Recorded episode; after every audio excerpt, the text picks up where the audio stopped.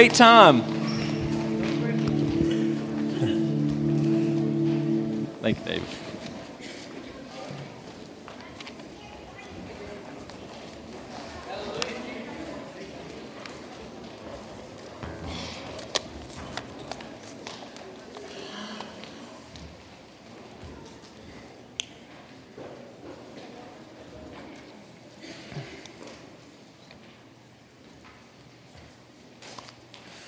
Well, good morning.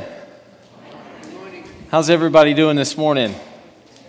Good. 3 weeks till Christmas.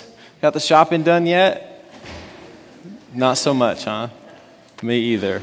I love the first Sunday in December because we are all sort of on the same page now, aren't we? Like you've got your right after Halloween, November 1st, the tree is up, people.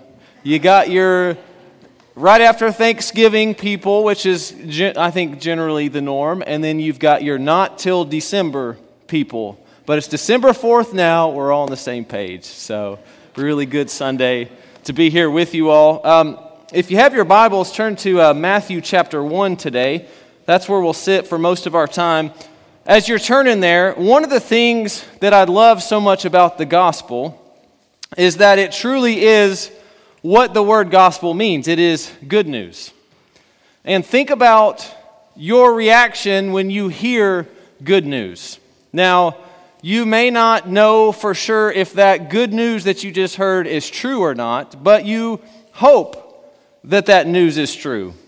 So if I heard that maple syrup and pancakes were now good for my health, I would be excited to go and find out whether or not that's true. Right? It doesn't mean that it is true. In this case, it certainly isn't true, but I would hope that it was true.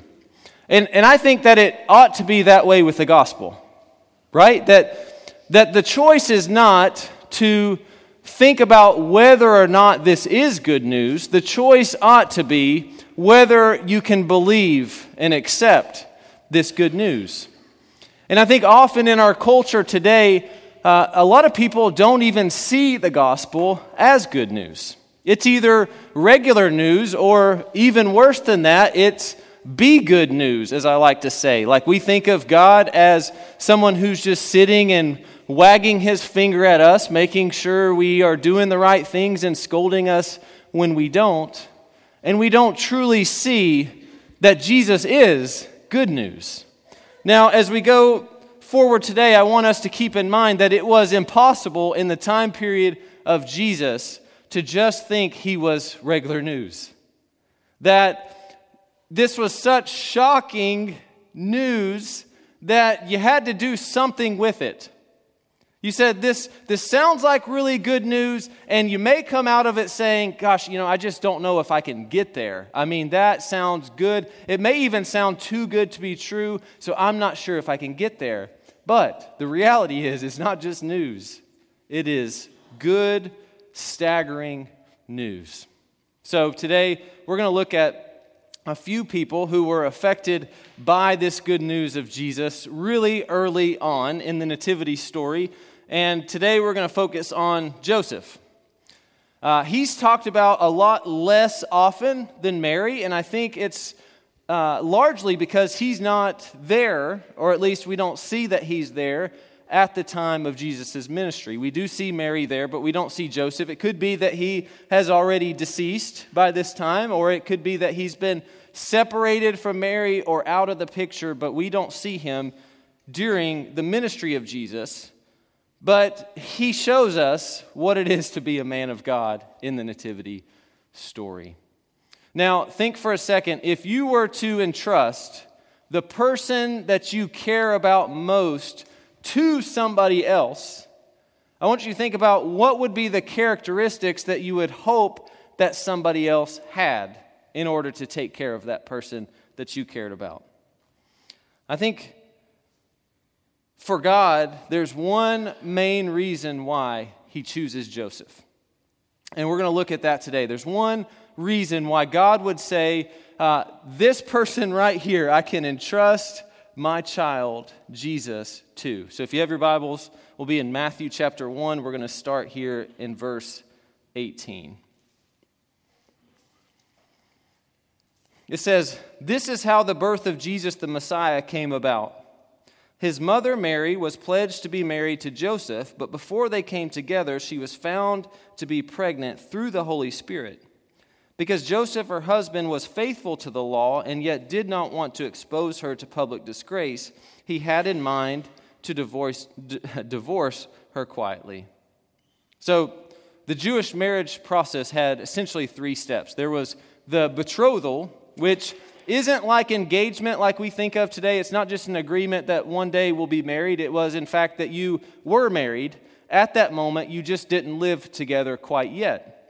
And then the second process was the preparation of the wedding feast. And I've seen some good wedding parties and things like that, but it's nothing like they used to have. They used to have sometimes 7 days worth of partying. So it would take a whole year to prepare this wedding feast. And at the wedding feast, this was the third step. You'd have the consummation of the marriage. So then they would be together. But during that time, between betrothal and consummation of the marriage, the men would go and they would start a trade, and they would build the house that the couple would live in after consummation. Now, ladies, you'd better hope that your husband had some construction skills, right? I think I'm with you, yeah. I think Morgan and I would have started in a tent probably at that point. But so they'd work on that, and then the woman would work on the wedding feast. But during that time, Joseph finds out that Mary is already pregnant. So when he finds out, he's got essentially three options. One, he can divorce her and do it publicly, and she would be subject to not only disgrace, but stoning, essentially, is what it would probably lead to. So Mary would be stoned, and consequently the baby would be stoned as well. But this would make Joseph look like a man of God. I mean, it would make him look like he cares about justice, he cares about God's laws, and he's going to make her pay. That's one option. The second option he has is to divorce her quietly.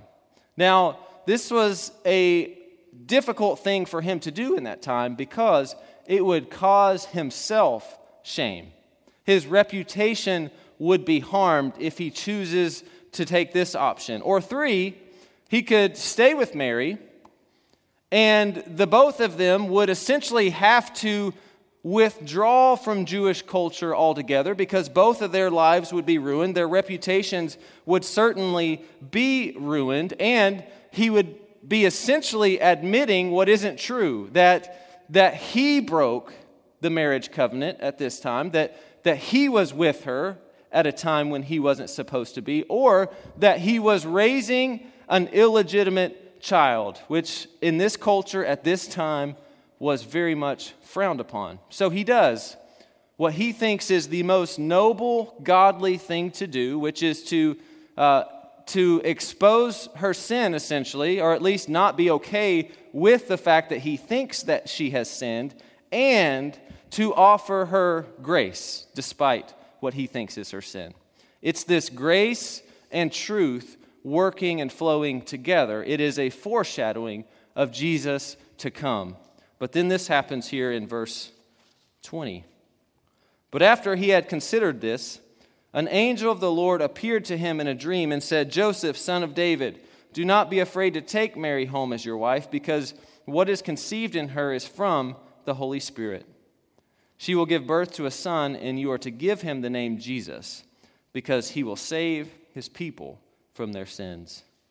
Now, men, put yourself in this situation, in this moment in time, okay? It was common that on the 8th day, after the birth of the child, that the men would get to name the child, but Joseph does not get to do that here. If he listens to the angel, he's putting any hopes of a career in Jewish culture down the drain because very few people are going to believe their story. Their friends are probably not going to be their friends anymore because they're going to think they're caught in sin and now lying about it.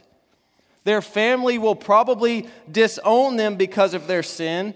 and it is not the path that he ever thought he ever would want to take. This is needing to place a lot of confidence in God's plan for his life. And you might say, well, yeah, but if I heard directly a message directly from God, then I would obey that, and that would be so much better than anything that I could have ever planned, and I would just say yes. But I was thinking about that this week, and I thought, is that really true? Because there have been things in my life where I already know that God wants me to do these things, and yet I continue not to do them. So for years, there have been relationships in my life that I knew I needed to address, but I didn't address it for years. There were phone calls I know I needed to make to ask for forgiveness. I knew that God wanted me to do that, and yet I still didn't do that for some time. I don't think this decision is so easy for Joseph. Sure, you've heard a message from God, but it's hard to humble yourself and obey that message, is it not? But if he will humble himself and he'll be obedient and he'll trust God, then he'll get to be a part of something that he could have never imagined, that could have been so much better than he could have ever imagined. And that's true for us here this morning too, that if we will take the step of obedience to make that phone call, to ask for forgiveness, whatever the case may be that we know that God is calling us to today, we'll get to be a part of something that we could have never imagined. We'll get to be a part of relationships being reconciled. We'll get to be a part of stepping out in courage and faith and seeing God use that for good in our lives. Verse 22. All this took place to fulfill what the Lord had said through the prophet. The virgin will conceive and give birth to a son, and they will call him Emmanuel, which means God with us. Now, this is a prophecy that can be found in Isaiah 7:14. Verse 24. When Joseph woke up, he did what the angel of the Lord had commanded him and took Mary home as his wife. But he did not consummate their marriage until she gave birth to a son, and he gave him the name Jesus. So this is it right here, y'all. Joseph obeyed God, very simply. In fact, in the next chapter, Matthew 2, God will give him a message again and say, I need you to flee to Egypt. And what does Joseph say? He says, okay, you got it, I'll go. And then a little bit later on, God will say, Joseph, I need you to go back to Israel. And Joseph says, okay, God, I'll go back. And y'all, I think obedience isn't a popular thing today, but I would contend that obedience to God is the most important thing we can do in any relationship. To obey God is the most important thing that we can do. And God entrusted his own son to somebody that he knew would obey him. So he didn't go to the largest city or find the most charismatic father for him or the funniest or the richest or anything. He wanted somebody who would obey God. Do we hold obedience in that high of a regard here this morning? It was Joseph's obedience that God used. And if we are the kind of people who are willing to obey God, perhaps we also become the kind of people that God wants to give more responsibility to. Romans 1:5 says this, through him we received grace and apostleship to call all the Gentiles to the obedience that comes from faith for his name's sake. So how do we do that here today? How do we become a kind of people who are marked by obedience? It's just that from Romans 1:5. It is the obedience that comes from where? Faith. Now, this is so cool how God does this. I had no idea preparing this week that this would connect so well to last week. I had no idea.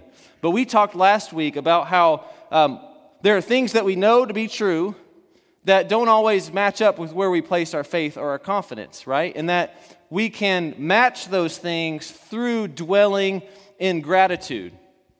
Well, when it talks about the obedience that comes from faith, then we must allow our obedience to come from our faith, from the place that we put our confidence. And I was thinking about this. There are are two reasons why we obey. One is from faith, the way it should be, but then there's also two that we're fighting for, or we think we've got to strive for some sort of position in front of God. So the question we have to ask ourselves this morning is, are we obeying from a position of approval, or are we obeying for a position of approval? And if it's for a position of approval, we've got to go all the way back and look at what we know to be true. That it is a free gift that we don't earn. We go back to the truth of the gospel. We go back to the character of God. We take a step back and we evaluate, why am I obeying? Because, y'all, if we don't get the factual part right, if we don't get the theology right, then we can't successfully obey, or at least obey with the right motives. About 4 years ago, I had my, I would say, probably biggest regret teaching from stage. I said something that I really regret. I said that in times of distress, theology comes up just a bit short. And what I was trying to say in that moment was that being there and being with somebody is the most important thing, to be able to empathize and be present. But the reality is, I just missed the mark. I mean, I just missed it, because what we think about God is so important. That what we know to be true about God is so important, because that guides everything else. That guides our gratitude, our faith, and then our obedience. It is the theology that allows in the book of Genesis for Joseph to say, hey guys, you meant this thing for evil, but God is using it for good. That theology is what allows him to forgive his brothers. It is the theology of the prophets that says, look, you guys may be going this direction, but guys, we need to go this direction. It's the theology of David that looks at the giant and says, who is this guy to oppose the Lord's army? And it's the theology of Paul that allows him to say, okay, you're going to put me in jail? Okay, fine, I'll just write letters about Jesus. You're going to kill me? Fine, to die is gain. Oh, you're going to keep me alive? Okay, that's fruitful labor for me. There was nothing you could do with him. Why? It started with what he knew foundationally to be true about Jesus. Y'all, our theology becomes our basis for obedience. Romans 1:5, the obedience that comes from faith. Faith in what? Faith in what we know to be true. I say all this to say, if we are going to obey God, it's got to be from a place of approval, not from trying to gain approval.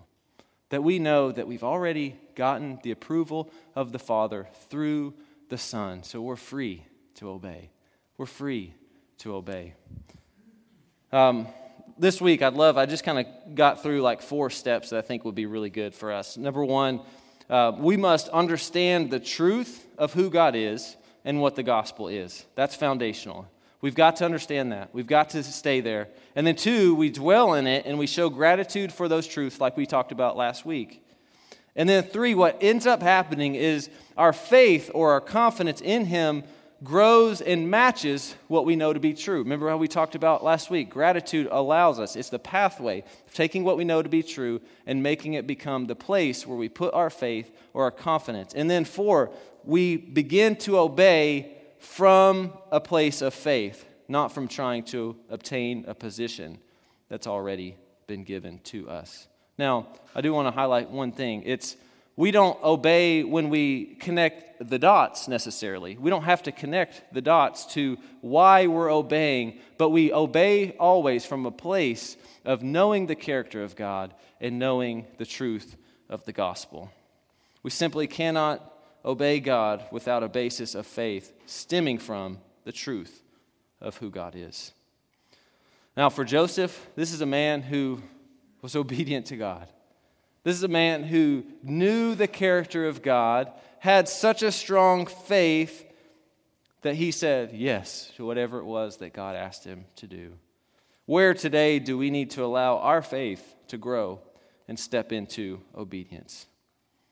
Maybe we know that God wants us to take that step of reconciliation, but we feel like it's just a little bit too vulnerable. It's just going to cost me too much. It's stepping too much out in faith. Y'all, I encourage us, take that step of faith here today. Take that step of obedience. Through faith, let's be like Joseph and just obey what God has for us. Or maybe we've been afraid to say no to something because we just feel like, you know, this person may be upset with me or whatever, but we know that there are things that are most important in our lives that we're neglecting because we're doing all these different things. Let us have the courage to obey and just say no to those things. Or maybe we've been afraid to take that next step of faith because, we're just comfortable. We're just comfortable here. So we feel like I can't take that step. We've got to become the kind of people who just say yes to God and watch what He does with that. Y'all, today is a great day to take next steps into faith and into obedience and watch what He does with that obedience. Here in a little bit, in just a few minutes, we're going to worship. And I'd love for you, I'll be at the front here this morning. And if you need to talk through something and just pray through something, man, I would love to spend some time in prayer with you. Maybe there are things you're not ready to take that next step of obedience, and you just need prayer for the Holy Spirit to actually start to invade your heart, to show you one more time how good He is and how much He is worth those steps of faith. Y'all, I'd love to talk with you about that this morning. Now, in closing, I want you to imagine here for a second what Mary and Joseph went through, especially these first 9 months, all the things that they must have gone through. I mean, 9 months of people likely spitting in their faces, maybe literally, likely seeing the end of a lot of their relationships, likely learning way too young how difficult and mean the world can be. And I also want you to think about them seeing that baby in the manger when Jesus comes and they see this good news that is available to all people. And they say, yeah, this was worth it. That Jesus is worth it. And I want that truth to reign in our minds as we go here today, that no matter what it is that God is asking you to do next, I want you to remember Jesus is worth it. That when there are plans that change, that Joseph thought, you know what, I have obeyed God my whole life. I mean, all I've ever done is just try to be faithful to God, and yet all these things are happening. If I go this direction, if I just say yes to God one more time, then the rug is going to feel like it's just pulled out from under me. And yet, what does he do? He still says yes. And when he sees this baby in the manger, he says, yeah, it's worth it. That to say yes to God means I'm changing all my plans, but yet it's going to be worth it. And as we go here today, I want you to remember, no matter what God's asking from you, remember, Jesus is so worth it. Let's pray. Father, we thank you for the truth of your word. We thank you for the examples that you give us. I mean, the last real glimpse of Jesus before Jesus is through Joseph. Just the grace and the truth and just the obedience to you, Father. And I pray that you'll help to impart in us a spirit that just desires to say yes to you, that we may not have all the details, and we also know that we're not obeying you for any position, that we could never strive enough for that position, that it's a free gift that's been given through your Son, and so now that allows us freely to just say, God, you've already given us everything, so now I'll just say yes to whatever it is that you have in mind next. Father, I pray that you'll create in us a church that just says yes. Father, we know that you have plans over our lives. We know you have plans for this community. And I pray that you'll make those clear to us today. And Holy Spirit, give us the courage to just say yes. We love you a lot. In Jesus' name, amen.